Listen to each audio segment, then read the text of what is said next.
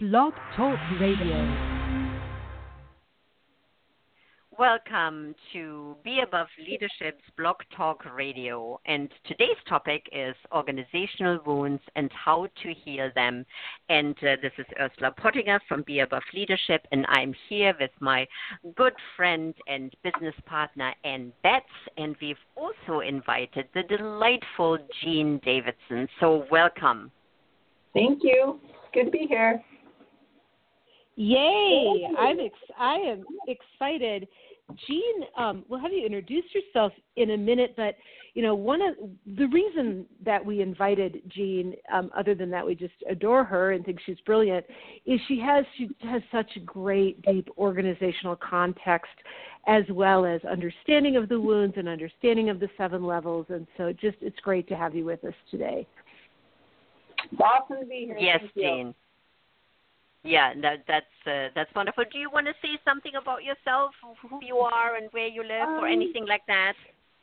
Sure. So let's see the brief version. Um, yeah, when you say you know deep experience of organizational wounds and um, healing, it's interesting because I think that my experience of organizational wounds goes back long before I was a professional in this field. Um, just being a part of organizations, whether it was back when I was teaching school or doing temp work um, or those things.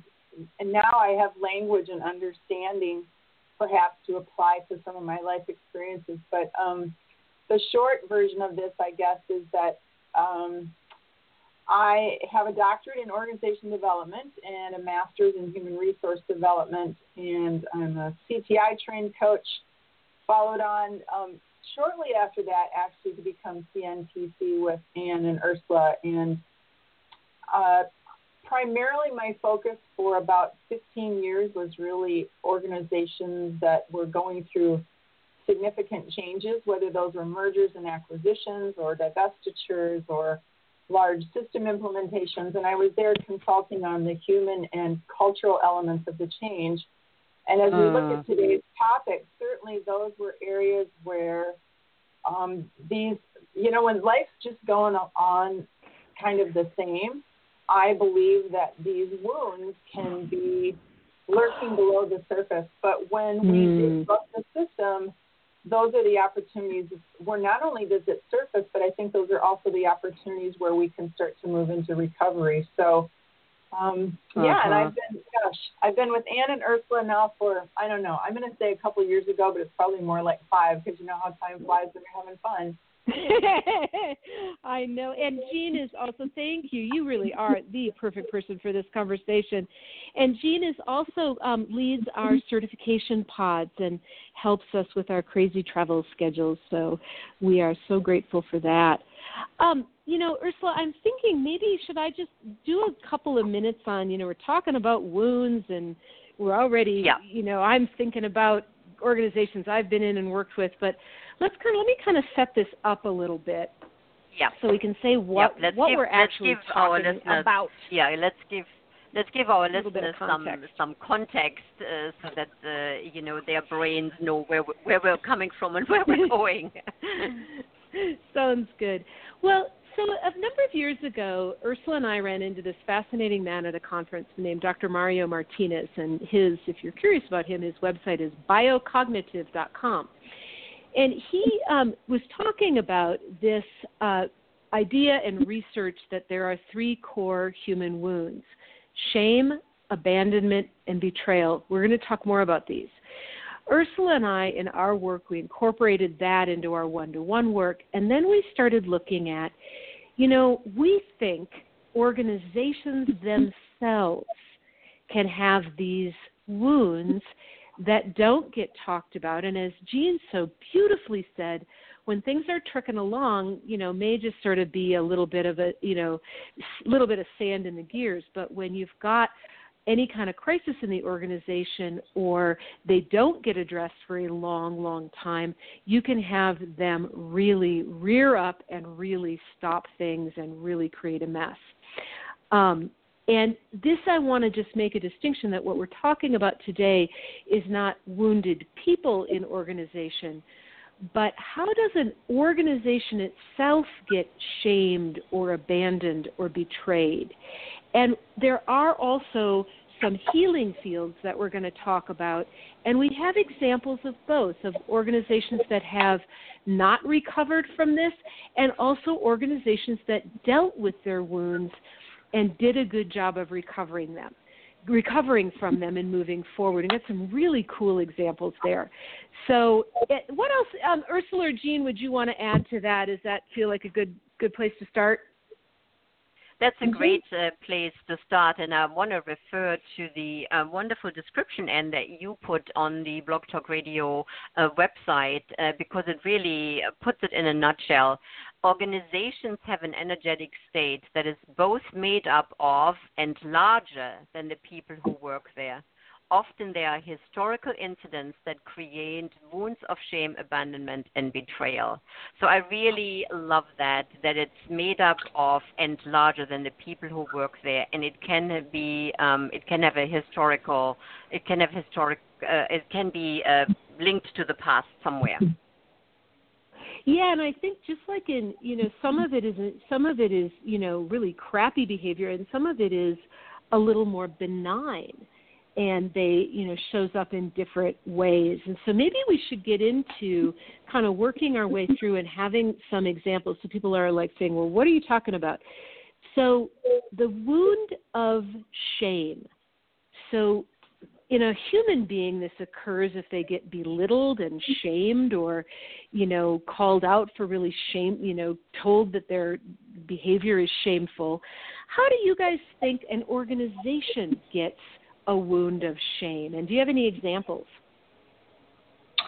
Yeah, I want to go to Jean. Jean, do you have an example where you have seen that in an organization? I do. I'm actually thinking of an organization I worked with that, um, you know, they'll talk about mergers and acquisitions, and my mentor said that uh, mergers really only happen on paper. It's always an acquisition. they just oh um, wow, that's great. And I would have oh, I like that. Yeah, I have to say, in my experience, that really is the case. It is, and so I'm thinking about an organization um, I worked with that um, they, you know, they started out as a little fish, and they just kept getting acquired. And every time that they were acquired, it was um, because you know, you really can't you can't make it on your own. You know, you guys met, you have a good idea, but really you need us and we're we're gonna help you. And um, mm. repeatedly mm. nothing good would happen. And so they just kept getting mm. eaten up. And so actually when I got there to work with this organization, this was probably the fourth time that um, they had been acquired and the organization that was acquiring them, I really did believe that there was a great plan and this was going to be successful. Um, and we're talking about a period of um, 12 to 15 years that these acquisitions had happened. So there were many people working in this little organization now that weren't even there for the other ones because they'd have you know mm-hmm. turnover. So I think to your point, Ann, of that this isn't individuals. This is that it exists it exists in an energetic space in the organization is that they would bring up stories about how, yeah, you know, this isn't going to be any different. We've been told that story before. I don't understand why it's going to work this time. And when I would probe and ask what their experience had been, over and over again, I would hear, well, you know, I wasn't here, but we, it's just the way that it is. Ah, uh-huh. they didn't even experience it. And Jean, I want to highlight something you said that may point to sometimes it's really when we get to the healing, we'll show you don't even necessarily need to know what the wound is, and many times organizations have multiple. But one of the things that to me would trigger a curiosity about shame is it seemed like they were constantly being told, You're not good enough. Yep. You are uh-huh. you're less than, you're failing, you're not good enough without us, you're the little you know, you're the little sister, the little brother, um, belittled, that they were really belittled in the process uh-huh. of these uh-huh. acquisitions. Yep, absolutely. Uh-huh. I want to share yeah. another example. Is that okay, Ursula? Go ahead. I, yeah, yeah, go ahead. I have an example as well, but I want to jump in on, yeah, the, um, ahead, on that point. Yeah, here, please. Because um, I just want to be cautious here is that if I'm going to go to the leaders, right, is that I don't I don't think that their message was their language and their out their formal communication wasn't you're not good enough. It really was the intention was coming from a place of that we're here to help you. So I think that the intention was good, but um, the way that it was heard and that it was perceived was we aren't good enough and we can't make it on our own. Right. So right. Yeah. Because I don't know that. I think that oftentimes what happens is that leaders create this shame in an organization, and it certainly wasn't part of the plan. No, mm-hmm. it, it probably probably isn't. Um, and I've got another example of sort of a benign when we get to abandonment. But let me give a quick example of an organization. I'm making an assumption here, but we'll we'll talk about this because it was a very public thing that happened, and that is Wells Fargo. So Wells Fargo, the shame of Wells Fargo and I'm going to make a distinction here, was uh, if you hadn't followed the story, is they were on opening, opening unauthorized accounts. It became not a policy, published policy, but it became an organizational culture. You know, I, there was some saying like eight is great, like everybody should have eight accounts, and they really. I imagine and am making up, and you know, please, if you worked there, you know, you can tell me and validate this. Um, I think that to be internal to Wells Fargo would have felt very shameful. Now, I also think they may have healed this wound, and we'll talk about that when we get late, get there later, because of how they dealt with it. Um, but just being doing something shameful, Enron, you know, companies like that. So there's shaming behavior, as Gina's talking about, either overt or unstated, not intended, and then there's acting in shameful ways. So, again, this is yeah. an assumption. I did not consult with Wells Fargo, but I can't imagine that anybody was too proud to say, "What do you do for a living?" I'm a banker with Wells Fargo. Yeah, I I agree. I've uh, the the thing that's sort of jumping up at me right now is what has been happening um, over the last couple of years in the Catholic Church. So mm. you know you can say that that is an organization and um, it's um, you know behavior that has either never been acknowledged or dealt with or has been acknowledged or dealt with too late and the impact it has had um, on the mm-hmm. you know the overall culture now you know the church is split up in many different pieces but you can see the the church itself as an organization and the impact that would have overall. Absolutely. Yeah, absolutely and that there's a there's a an energy field there um, uh-huh. and I uh-huh. think as we talk about what it takes to heal these wounds in organizations, we start getting to this what is missing you know yeah. that that is so that is so needed and when that thing happens even a little bit how how how powerful it is.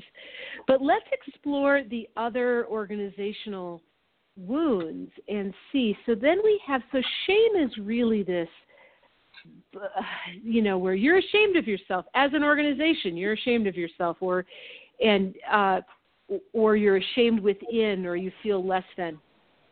Abandonment is the next wound. And I am I'm gonna I'll just tell uh, mine is a pretty quick example. Worked for an organization that had a very charismatic leader who was actually really beloved and very innovative. Unfortunately, he was also also very externally focused, and he I think the organization now that I, and Jean, this is I was really resonating with what you were saying that I'm looking back over this going, eh, that's what was happening because there was a lot of fear in the organization. People felt sort of paralyzed, and we felt like this. It was like like the dad that you loved just was traveling for business all the time, and you could never really get his attention or get him to look at your report card. That's what it felt like, mm-hmm. and we felt. And again, this is like not he wasn't a mean guy, but he really abandoned the internal aspect of that organization. Yes, oh, that's great. That is a great example. Um, I I think that the example I would use is an organization that um, got overly confident. It was a healthcare system that I worked with in um, Wisconsin, and I mean, really successful, right? In lots of small places there, and I think was so successful that they really didn't look to the outside. They didn't pay any attention to the competition that was going on. Um, they didn't think about how we need to be innovative and um, really just got to this overconfident place. And then when it hit, right? I mean, when all of a sudden they pulled their heads out and looked, um, there was, there really was fear going through there. I mean, every time I would be there, people would be just talking about, oh my gosh, what's going to happen to us? And I would say that there was, there was blame in the sense that they really thought that their leaders, their senior leaders, how could you let this happen to us? You yeah, should. They felt oh. abandoned. Yeah, exactly. Like, isn't that isn't that what you get paid the big bucks for? Is to make sure that we don't get into these kind of situations. Right. right. Right. It's like again, and I don't mean to make this all parental, but it's sort of like you know you're going along and your parent, you're going to the grocery store with your parents, and it's all looking good, and then one day you find all your stuff on the street because your parents didn't pay the rent. You're like, what? You're supposed uh-huh. to do that? Like, what? You abandon uh-huh. your responsibility. Um, uh-huh. So, Jean, do you think in Ursula that sometimes lack of vision is a form of abandonment in an organization? Yes, I, hmm. I think so. Um, either lack of vision or a vision that constantly changes. I mean, in the end, I think people feel there is mm. no hmm. compass. There is not a captain that holds the steering wheel. Mm. The little, the little or the big ship is rudderless. Um, and I think that uh, that can create a great amount of anxiety and fear because people don't know the direction or the direction constantly changes, which is you know which is really worrisome for a lot of people. You know, yeah. I really I love that you say that. Go go ahead, Jean. Oh, um, no, go ahead and comment on Ursula's. Mine's a little different. Okay, I wanted to just make a highlight of something that Ursula said. So it's sort of you know, you're kind of thinking, well, it would be useful. Maybe I'm an organizational development consultant or working in an organization. What is the um, what is the wound here? And you know, so looking to see what is the emotional state of the people in the organization. And in abandonment, what you'll find is this fear as Ursula said, it's like nobody's driving the boat, the compass, there's where are we going. It feels unstable and unpredictable. And when things are unpredictable, what we tend to do is prepare ourselves for the worst so that yeah. we don't run out of um, sort of resources to deal with the worst that could happen. Um, and then in yeah. shame, it's people just, you can sort of like there's a, lack of energy, lack of engagement, lack of enthusiasm about anything because it's sort of been beaten beaten out of them. Yeah. So, uh-huh. I was going to say, you know, when I mean, I didn't know when I started doing this work because I wasn't aware of um, this whole field of study that you guys have around our the energy that's in the space. But I remember being in organizations that um, I guess it it felt like a morgue. Like like is there any is there anything here? Right? I mean, I almost look at people right and say, um, it was almost like zombies, right? Like people would come, they'd go through their day, but you know they'd ask me to do interviews or to do focus groups, and I couldn't get people to say anything. There was nothing. Whereas now, if I go to fear, um, one of the things that I notice is that there's lots of rumors, right? And there's lots of talking yeah. about, oh my yeah. gosh, what's good.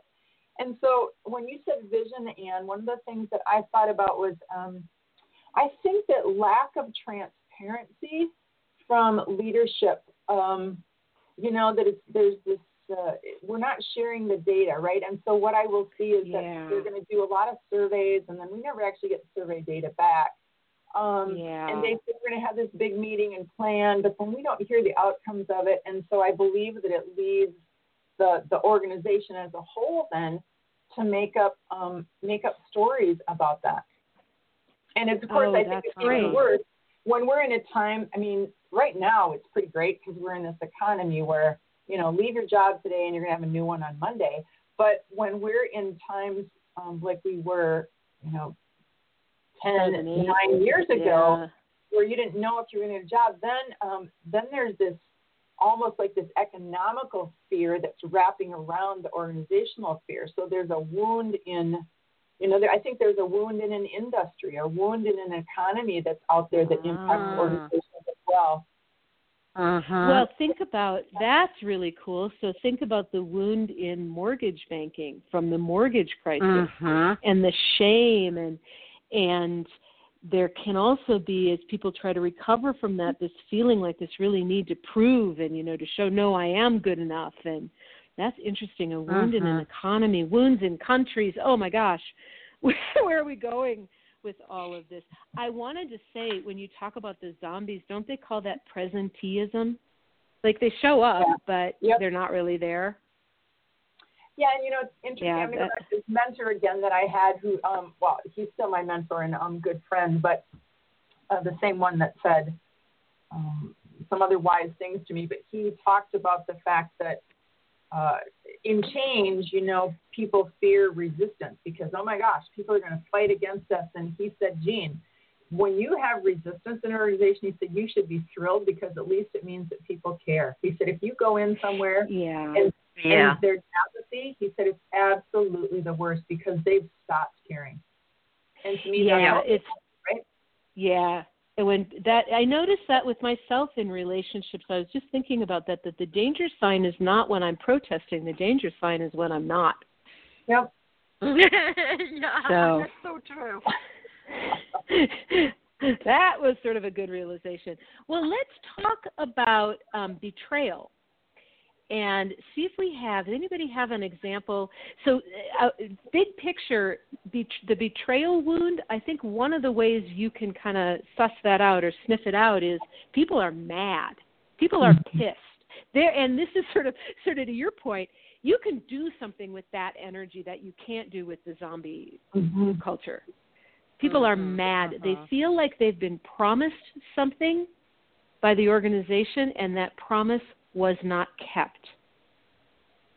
So that's, I think, that for me, the key thing here. A promise was made and not kept to the, and I'm looking to see, oh, I do have, have an example, but let me see if somebody else has one too, because I don't, I don't want to out this organization. I'm trying to think how I can say it. I bet Ursula has one. What's that? Do you have an example? Um, you know, we talked about this recently, and I had a really good example because it was um, about trust being broken, and now I can't remember what it was. I can't remember what the well, example was. I had a really good one. Yeah, I do. Let me go to the one that I've got and see how I can talk about this. Um, it was a it was an organiz, organization that um, had a number of staff and that were consultants and we're very invested in the sort of the feeling of the organization was like this was like a family. And at one point during the economic downturn, everybody was told, well, you know, some of you are just need to, you know, sort of go on hiatus from us. I mean, it wasn't the same as being fired because these people all had other income sources, but this was feeling like you were sort of part of this family, part of making something really cool happen in the world, and then told you're on hiatus. But the problem that was not necessarily the betrayal the problem was when the economy turned around, the organization never brought the people back from hiatus and never addressed that they weren't coming back. And they hired, eventually ended up hiring new people. And so there was this real, you know, among some of the people that were on hiatus, were told they were on hiatus and then sort of discovered it was a permanent state, real anger, like real, be- oh, they just felt so betrayed. And then it seeped in sort of uh, in its own way to the rest of the organization, even the people that had retained their, their contracts um, or new people that came in, you could kind of feel this sort of irritation in the energy field. Uh-huh. So uh-huh. Um, that to me was just, a, and it never re- it never got addressed with any sort of transparency or honesty. Uh-huh. Uh-huh.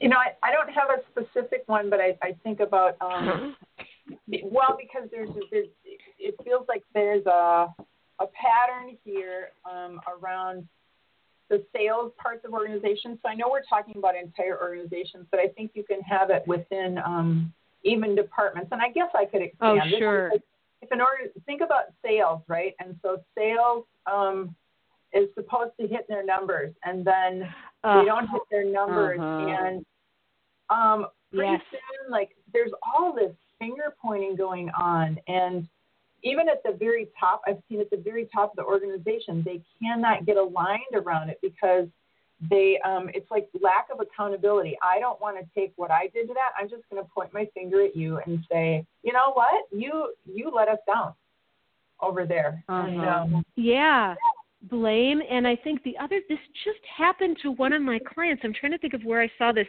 or somebody told me this example of a oh i know it was, it was somebody told us an example one of our the consultants that we know in an organization sales team didn't hit the targets wasn't given really any support or unpacking and then they upped the targets for the next year without any additional staff or communication yep. or dealing yep. with what happened and that organization is literally excuse my language we'll just say the uh, the initials the people there are like WTF huh mm-hmm. I mean they're not afraid they're not listless and zombies they're like what there's that and that's uh-huh. what you mm-hmm. feel in this kind of organization where there was a like there's an implied promise that you're going to like work with us and we aren't able to hit these targets because they were in a country where the economy was really bad. Ah, let's just double their targets next year. It feels so dismissive and unconcerned about humans that it pisses people off. Rightly so. Yeah, uh-huh. and it sets up it sets up these silos. I mean, you know, if we if we're thinking about you know the seven levels and and how you get above and it's selfless up here. We are in this together, and what's the right thing to do? When yeah. we're here in this place about betrayal and frustration, it's all these silos. It's like, well, you know, no offense, but screw you guys because you mess up stuff. Yeah. we're going to stay in our own deal and take control of what we can take control of. And there's so yeah, much energy. And I, and I think I'm going to add one more point here, and that's that you know Please. that energy energy can be perceived as though it's really good another thing my mentor said was don't be seduced by activity and energy because they think that they're getting stuff done, but it's not. It just feels so good to, I don't know, be angry about stuff.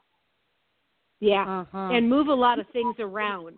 Move yeah. a lot, send a lot of emails, and move a lot of things around, but not actually. And that was when I when I actually worked in the organization that was that I think I think the my abandonment organization also had some betrayal. I think there were some I think what was happening there is if you think about organizationally, there's overt promises and there's implied.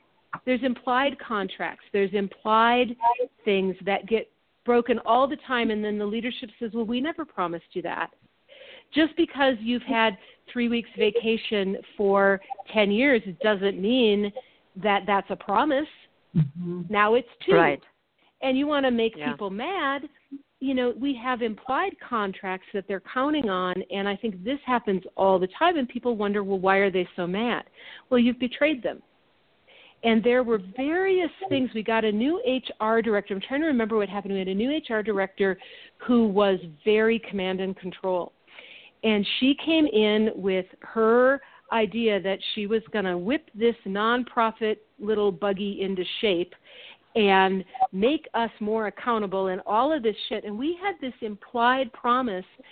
Um, this was the one, the organization we had this charismatic leader of that, you know, we were all kind of just on the right team. We were working in youth development and we were doing good stuff in communities and we just had this like everybody does their job sort of attitude and she came in and wanted to quantify it all and wanted to put all these policies into place and I think we and I think that was what the betrayal was is we felt like wait a minute this isn't what I signed up for.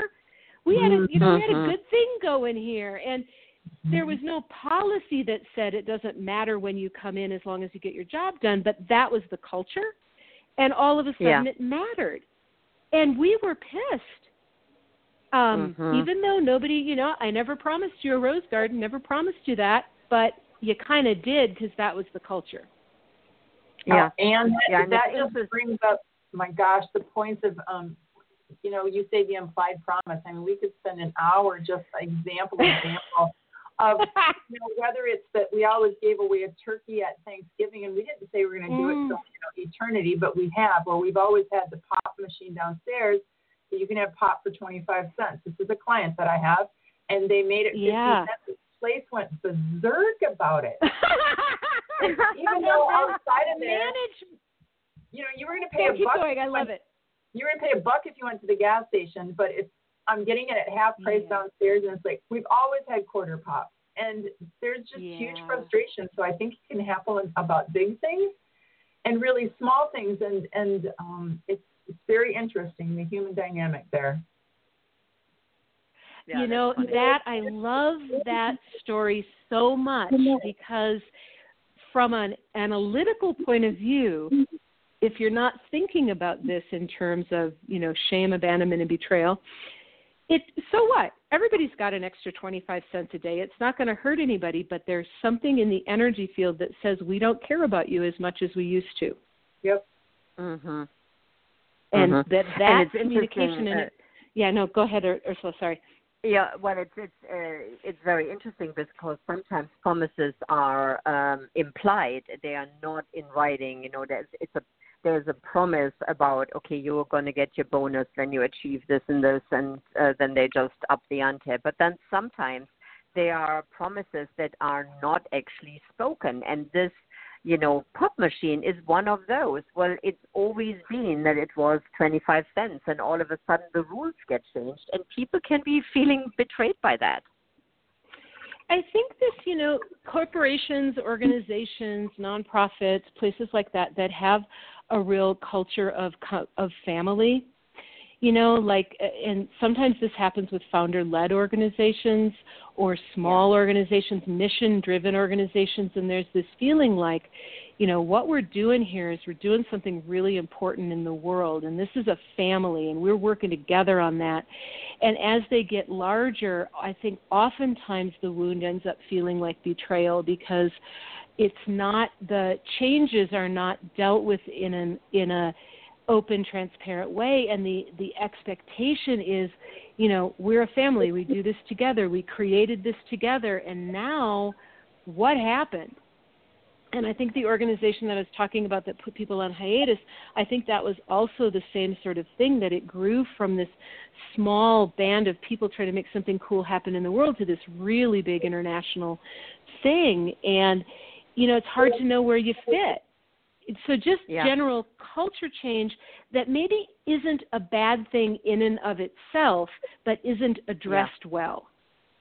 Yeah. yeah, I. I Go ahead. I agree. I uh, uh, I agree. My my husband worked for a uh, fam- a family a, a founded a family founded organization that uh, you know the the the the main uh, couple founded the organization and then it just as you said and it grew beyond beyond what the Mm. family could handle and then it became an organization an organization and people felt betrayed because all of a sudden they were not part of this inner circle of the family anymore Mm. just it was became just unwieldy and though nobody ever promised them anything but i think they felt they i think they felt both betrayed and abandoned Yeah, I think that's I think that's really good.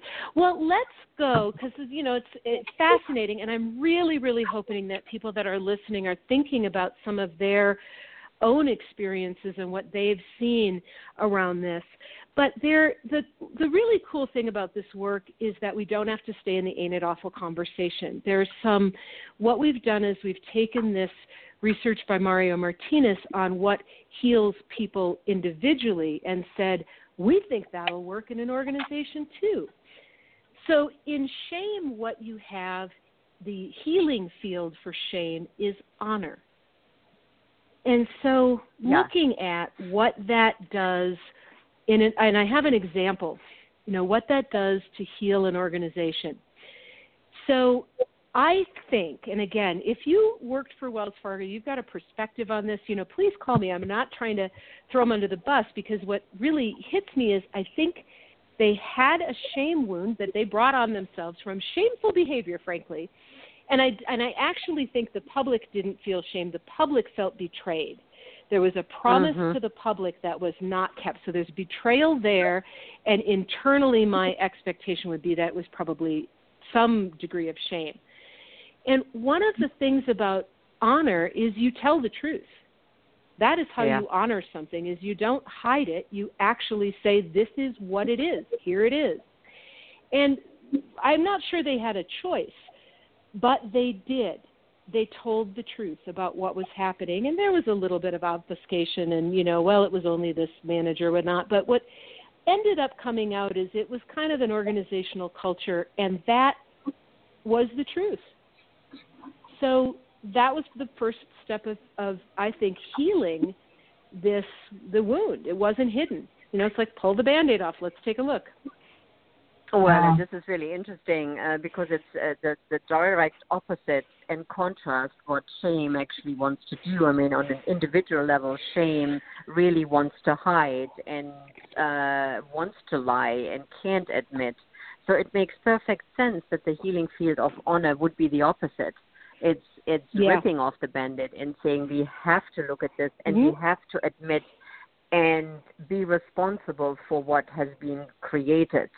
Um, At every level. yeah, Yeah, at every at level. every level. Without a pointing the finger and hiding the ball and shirking responsibility. Jean, have you seen any organizations that you feel like have done this at all well? I think I've seen um, organizations try. I mean, the notes that I made here is that this is um, this requires patience. Um, Mm. It requires courage, really, at all level, because I can't just have.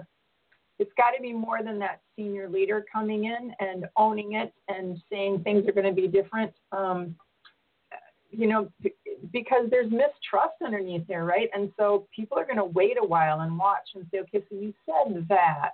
You said that this is going to be different. Let's really wait and see how different it's going to be. So a note that I've made here was to um, just, you know, really honor and make a big deal out of the people that step forward and say hard things.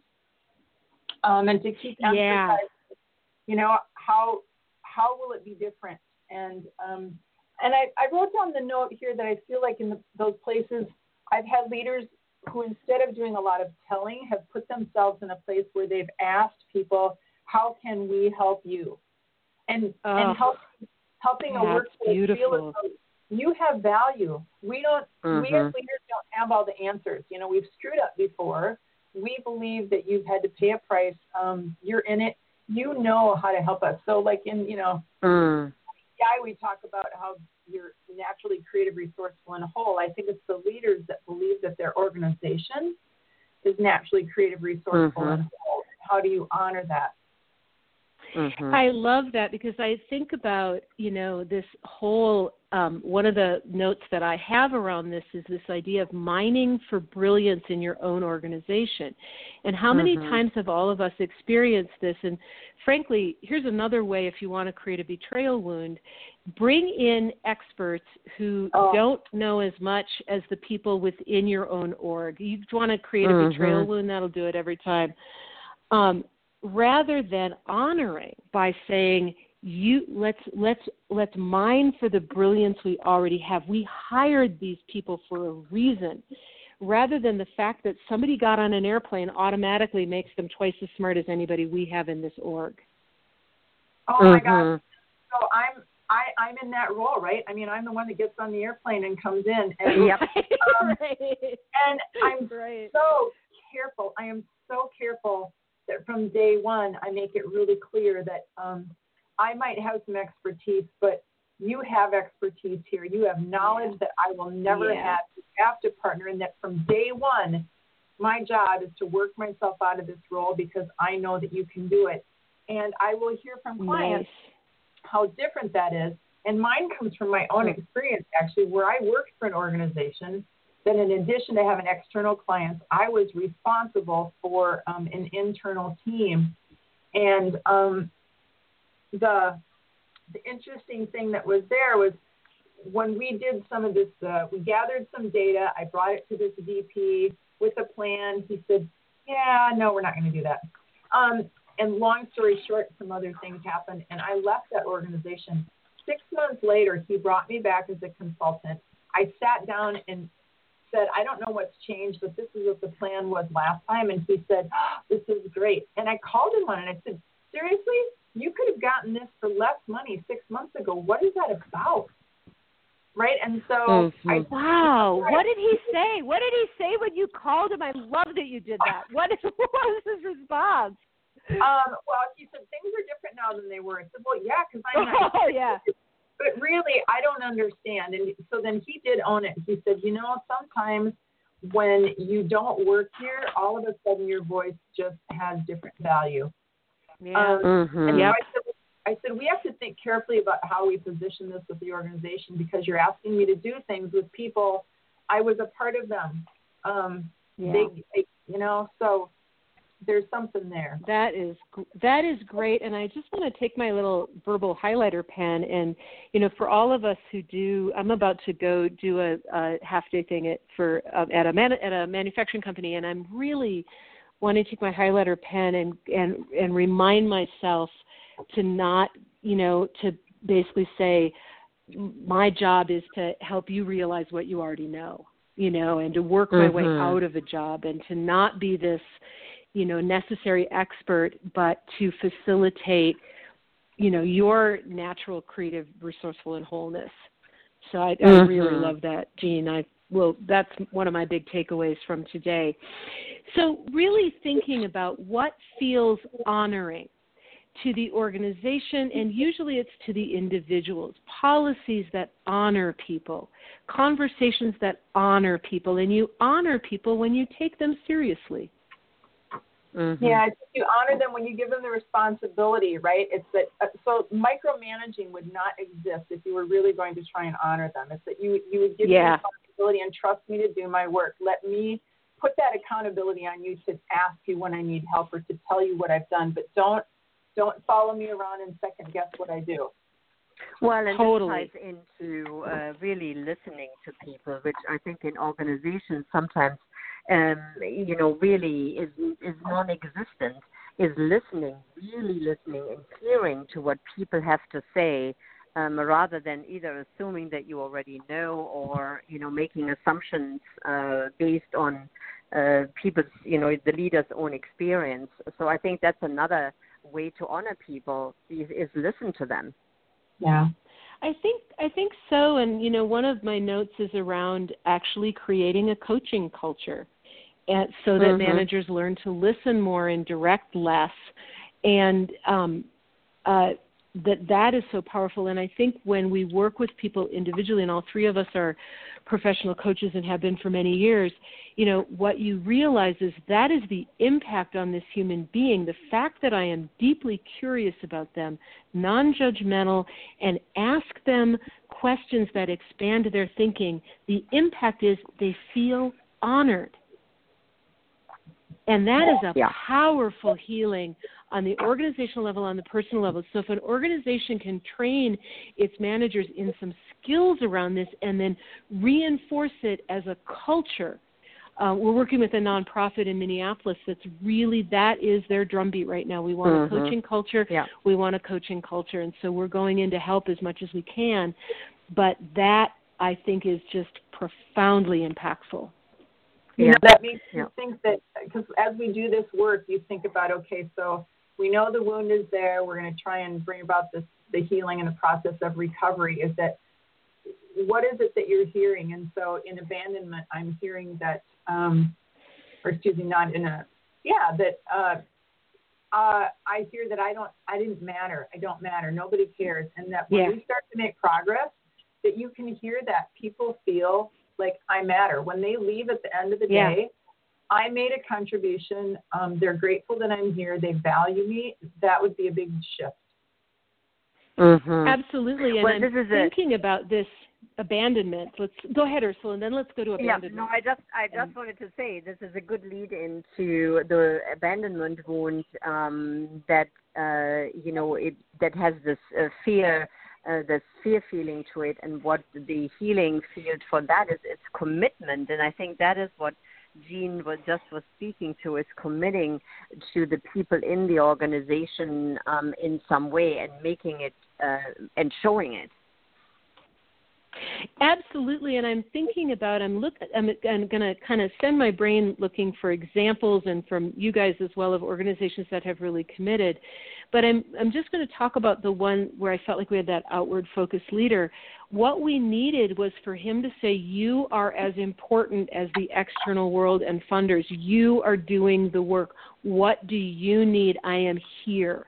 we are going to you know build this and part of what had happened was we just you know part of what we needed him for was this vision and direction because we've gotten really big kind of quickly so but we needed his commitment to us as the staff and you know sort of as the workers in the organization um, we didn't feel ashamed we didn't you know we felt like we were doing good work we just didn't know what what the heck we were doing and how to organize it so mm-hmm. I'm looking to see if there's examples either of organizations that you know or public organizations that have committed, that have said, kind of like, look, we, you know, let go of this. We kind of let go of it, but now we are committed. We're committed to a process and stayed um, with it.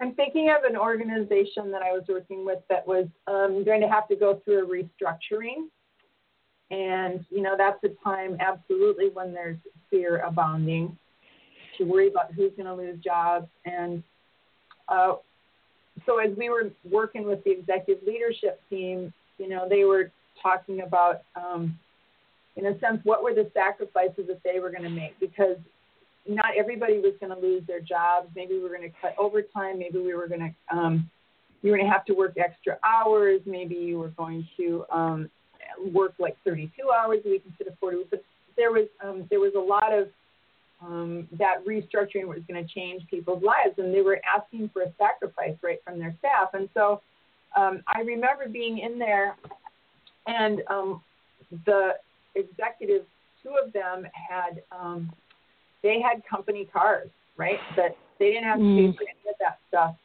and um, I don't know. They'd said something silly like, "Oh, well, we think that you know maybe we'll," and I I know I just judged them there, but that you know we're going to shut down like the executive cafeteria and we're going to go out and have to go and have lunch like everybody else is, and I just remember looking at them and saying, "Are you kidding me? You think that that's really going to be seen as a sacrifice? I mean, that already is a luxury." Um, how right, about, right, right. How about if you guys sell the company cars? and you figure out yeah. how to, you know, and oh, how about if you take like maybe public transportation once in a while? And there was just this shock about, wow, um, I don't know if we can do that. And they did end up in the end giving up giving up company cars and not just until numbers turn around, but they said, you know, that's really a luxury wow. and that we need to be committed to the bottom line. And so the note wow. I wrote here is that leaders need leaders need to be seen to make a significant sacrifice.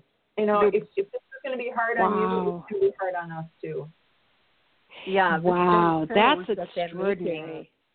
That is yeah, that's a wonderful example, and it really shows that making um, staff a priority, making the organization um, a priority, at least there is some personal investment there, and I think that shows a lot to the people that work in the organization that people are actually serious, and that is commitment for me. That's the word commitment yeah, I agree. means I'm seriously, I'm seriously in it. I'm not just a little bit in it. I'm seriously in it. um, I, they like to say that you know for breakfast the the egg is part- the hen is participating, the pig is committed. Um, yeah. I have another example. Yeah, that's I have another. Is that good? But I have another yeah, example that came to mind so years ago, a software company in downtown St. Paul, Minnesota, Lawson Software, and at the time, this was a number of years ago that we were aware of them. I want to say this goes back like 10 years. We heard the CEO speak. He's a lovely man, and um, they were known as like one of the great places to work in St. Paul. I have no idea what's happened to them. At any rate, we heard him talk, and he gave a little speech at a conference, and he put a slide up on his PowerPoint, and he said, "Here's our company values." And we all went, "Oh, no, isn't that nice? Lawson has such nice values." and he looked at all of us. I will never forget this. He looked at all of us. He said, "This is the least important slide in my presentation." Oh, kind of like. that sort of got our attention, you know, like that was a little bit poke the bear. And so then he went to the next slide, and the slide was titled How We Embed Our Values. He said, This is the most important slide in my presentation. Nobody cares mm-hmm. what your mm-hmm. values are. Oh. So he talked mm-hmm. about that they did performance reviews based on the values. He talked about they gave feedback based on the values. He talked about how they celebrated honoring the values. He talked about the company culture that was shaped and formed by the values because he, he made such a good point. Your values are meaningless unless there is a mm-hmm. serious commitment to making them part of who you are. And I think this is why it really did have a very honest reputation as a really good place to work because they were led by values mm-hmm. and he was committed to it.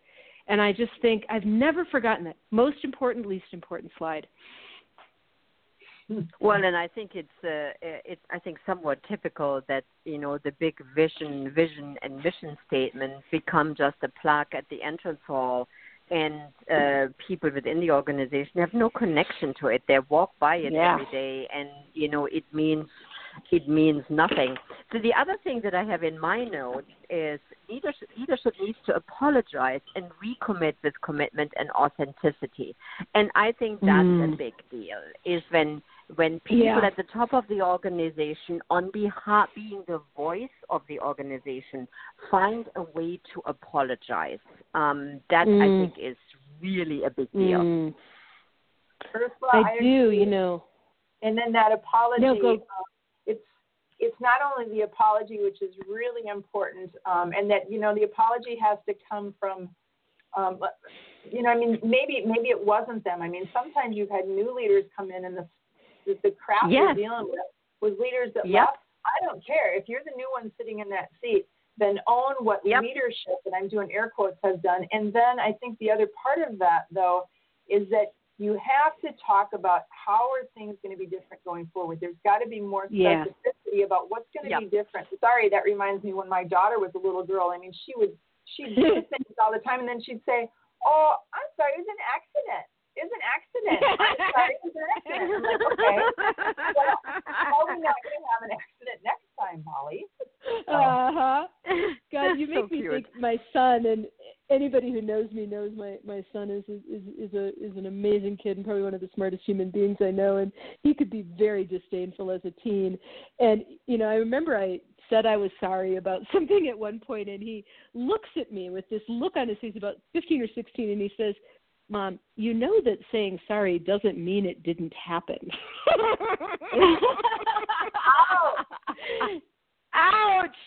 And he said, "What I want to hear from you is how it's not going to happen again." And I, I think I'd like promised yeah. to take him somewhere or something. And it really, he's like, "I'm not that interested in that. What I want to know yeah. is what's what's going to happen." And I thought, "Wow, you know, straight talk, and that's that's that's useful." I didn't enjoy it very much, but that was that was like a ooh, talk about being pulled, getting a little bit of an emotional wedgie. You're like, whoa, I better stand up.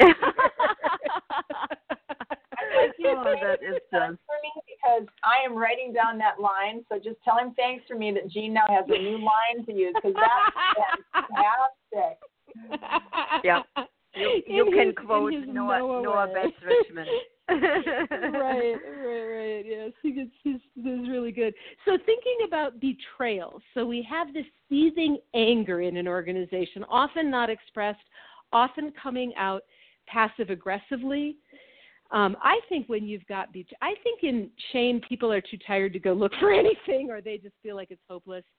In abandonment, they're too afraid about jobs. But I think in betrayal, people are, you know, you better believe they've got their resumes online um, if they really feel betrayed. They're looking for a way out because they're not scared. Or they're, they're, mad. Or they're looking for a fight. Or they're looking for a fight. You know, I mean, right? Or they're looking sort of, to, or the they're looking. Thing.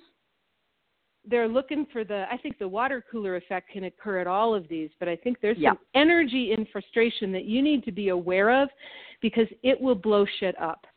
Mm-hmm. Yeah. And mm-hmm. so betrayal needs what we uh, what we call value. So valuing. So how might that look like organizationally, when an organization brings value to the uh, wound of betrayal? You know, I'm going to go big picture here, and I'm curious, and so I'm going to get a little bit out on a limb and be a little courageous. Um, I think this is what is happening in the U.S. politically. And I think this is, and I'm going to r- do a little risk, and if I piss you off or these aren't your politics, just send me an email, tell me you hate me. Um, but I think the no, midterm don't. elections, part of, just don't. No, I'm a nice person. I think that women in particular have felt very betrayed and mm-hmm. and this seething anger of like we've been demeaned we've been attacked we've been discounted we're half the population and we're actually not afraid anymore and we're not ashamed anymore we're mad and what the mm-hmm. value was is we you know we took that energy and voted and valued women's voices in leadership including some young women and some women of color. And in my state, one of the very first Native Americans, and in Minnesota, the first Muslim. You know, it's just um, astonishing. But I think that was organizationally as a country a way of valuing what has not been valued and that's one of the reasons it's been so powerful so there was my soapbox you know, and I, my out on a limb no, totally. No, no, no. This is a brilliant example because what I am sort of getting is a little bit of this foot stamping. It's like we will not be shut up anymore. We will find a way to emphasize who we are, our gifts, our talents, our strengths, our power, and we're not going to apologize and make it small anymore. We are now having a voice, and I think that is really um, talk about a soapbox of value of saying we will no longer be diminished, and I think that's a it's a really great example of when a whole group of people stand up and say, okay, we're done and we are going to um, we're really going to make a difference now in the lives of all of those people that follow us yeah, and I think, yeah. and I want to hear what Gina has to say too. And I think organizationally, that's what you can do with this energy. If people feel betrayed, mm-hmm. you know, and because the pop is 50 instead of 25 cents, what do you want to do with that energy? How do you use them and make them feel valued and like they're contributing? Mm-hmm. Well, that's that's actually the the point that I have there is because um, I've worked in a lot of, I mean, mergers and acquisitions is just filled with this, with betrayal and frustration. and, um, and, you know, I, it's interesting because one of the first things we try and do is we come in and we try and create a space where there's dialogue. We know because mm. that frustration, it's like it's energy, right? And and it's bubbling underneath the surface. And mm-hmm. um, I think of about as um, you know, if you have energy, we should bring energy above the ground and use it to move us forward. But if you just say, well, let's kind of pretend that that's not there, or let's just let them talk amongst themselves. At some point, that energy is going to blow. And um, so I think that there's a role for us in trying to help leaders understand how do you create a space where you can have dialogue, where you can really listen, where you don't get going to be defensiveness in there, right? There's going to be some yeah, of that. The old guard. right? And so how do I listen to that? And how do I um, in, in my world, we talk about surfacing and managing resistance. Is that before we create this space, you better have a plan of what are we going to do with all the crap that's going to come up, but that you bring it out in the open so that it can be, to your point, here's ideas of what we can do to make things better and make it different. And that when you don't do that, bad things happen inside the organization. I think that people leave and I did make a point here that I think you have to really watch out because I believe that on the surface, an organization could be wildly successful, they could be growing, and you could still have this betrayal and frustration yeah. at the surface. Mm-hmm. I think that's mm-hmm. right, and it'll it'll you'll pay the piper at some point. Yep. A couple of points I wanted to make. I actually think this is where young people are today. They're pissed, and I, you know, like the Parkland shooting um, folks, and and they're and the and what I think those from a youth development perspective, and you know, as as a person who just I like to say I just hit a uh, speed limit birthday. I just turned 55. Um, you know, we it's like how, how do we how do we dance? I don't know why is this. I, I think of it. Never heard that. I never have heard speed that before. I think that's so yeah. it's one of the fives. Um, Mm. It's not a school zone. it's a highway park. anyway, so being 55 and saying, "Oh, I appreciate this energy and I value this energy and I want to dance with this energy." And maybe you have the, you know, passion to do things that I can't see at this point. But if we try to block this energy because that's not the way it was done and you have to pay your dues, they will go create something else. They yep. will silo. They will yep. decide that we are irrelevant. Yep. And we are relevant. We have wisdom and perspective. We are relevant. And so that's how we have to meet this, meet this millennial and Generation Z and whatever they are energy with with real in, engagement here and finding what's valuable about it. Yeah, you, you know, know I'm totally, sorry, we're all sorry, Jean. Uh, uh, no, um, I'll, I'll, let me let me just finish this thought uh, tying into Ann, and then I want to hear what you're saying. You know, and what this brings up is that you know I am I'm in a different speed limit zone. You know, I've hit 65, which is you know the 95 heading north and south, and sometimes it hits 70, which I'm not quite. So in any case, but what I'm really getting here is that especially the the older people, like the people close to re- retirement, what is happening is that they were also never valued. They are now being chucked mm. out and put mm. into pasture. Mm. And if that whole um, piece of humanity, if they, if we would value ourselves, it would be so much easier to co-create with this younger generation. Mm. But because we have never yeah. been valued, we actually don't know how to do that. Yeah. Yeah, wow. Well, guys, we are at top of the hour, and I'm just wondering if there's any sort of. This has been such a fun conversation. Are there any final words of wisdom about all of it? I'm going to give the I last word to Jean. well, I, want, I don't want the last word, but um, I think just listening to both of you, your last comments there, I'm just reminded again of I'm going to refer to Ann's book and the concept of integration, right? And that the power mm. of and is that there's so many things that I've heard in here today. Is that if we could, um, if we could get out of this either or space that we're in, yeah. if organizations mm. could get mm. out of it, if we could as individuals, and look for where's the and? How do we, how do we have this and this? And especially the more challenging that those, uh, that those two poles are, if you will, the more critical it is that we work really hard to find the mm. and. And we know in the work that you do, that's that can't we can't find and below the line. We have to go above it to find right. it. So, yeah, right. that's Beautiful. my final thought. Yeah. Ursula, anything from you? No, other than uh, maybe saying that uh, really, uh, if we are not looking at uh, shame, abandonment, uh, and betrayal, hopelessness, fear, and frustration, if we never put that on the table and shine a light on it, the recovery, the growth, the impact, the results are going to be negatively impacted.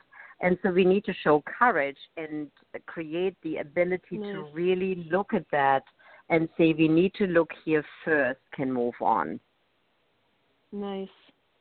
Beautiful. And the only other thing I want to add is um, what we fell in love with about Mario Martinez's work and thinking about these wounds on an individual level is that lots of people talk about wounds and problems. He talks about healing. And that's yeah that's critical and important. And you don't have to know anything about what an organization's wound is if you don't want to. If you just think about individually and organizationally, how do I honor my people, myself, the people around me? How do I commit to my you know my team my group to the enterprise and how do i value and those mm-hmm those things in any relationship, organizationally, interpersonally, with ourselves. How do I honor, commit, and value myself, my partner, my my group if I'm a leader? Um, that is that takes us to a different place, and I think re rewires the neural connections that take us above the line. So there we go. Yeah, absolutely. And if you all want to find out more about this amazing research and the work that we do at Be Above Leadership, please uh, go and visit our website, www.beaboveleadership.com, um, where we really um, highlight the amazing work we do for coaches and also for organizations. So, I and Jean, how do they, Jean, how do they find you if they want to hire you as an yes, organizational Jean. consultant or uh, consult with you or anything? How do they find Jean David? Jean? Um, that's cool. Um, it's www.drjdavidson.com. Um, and I that is want to easy. thank you so much for inviting me to be here today. And I love, I love how even just being with you two talking about things, even when we talk about uh, the below the line things, it still feels like we always end in that positive place and that we're all there's this belief here that things can be better. And I think that mm. that starts with each one of us is if we have a belief mm. that we can make a difference and things can be better, all is well. So thank you for today. Mm. Thank you. Yeah. Well thanks, said. Thanks for being Bye, with everybody. us, Jean. Thanks for listening. Bye, everybody. Have a great day, and thanks for being on our show. Bye-bye. Bye.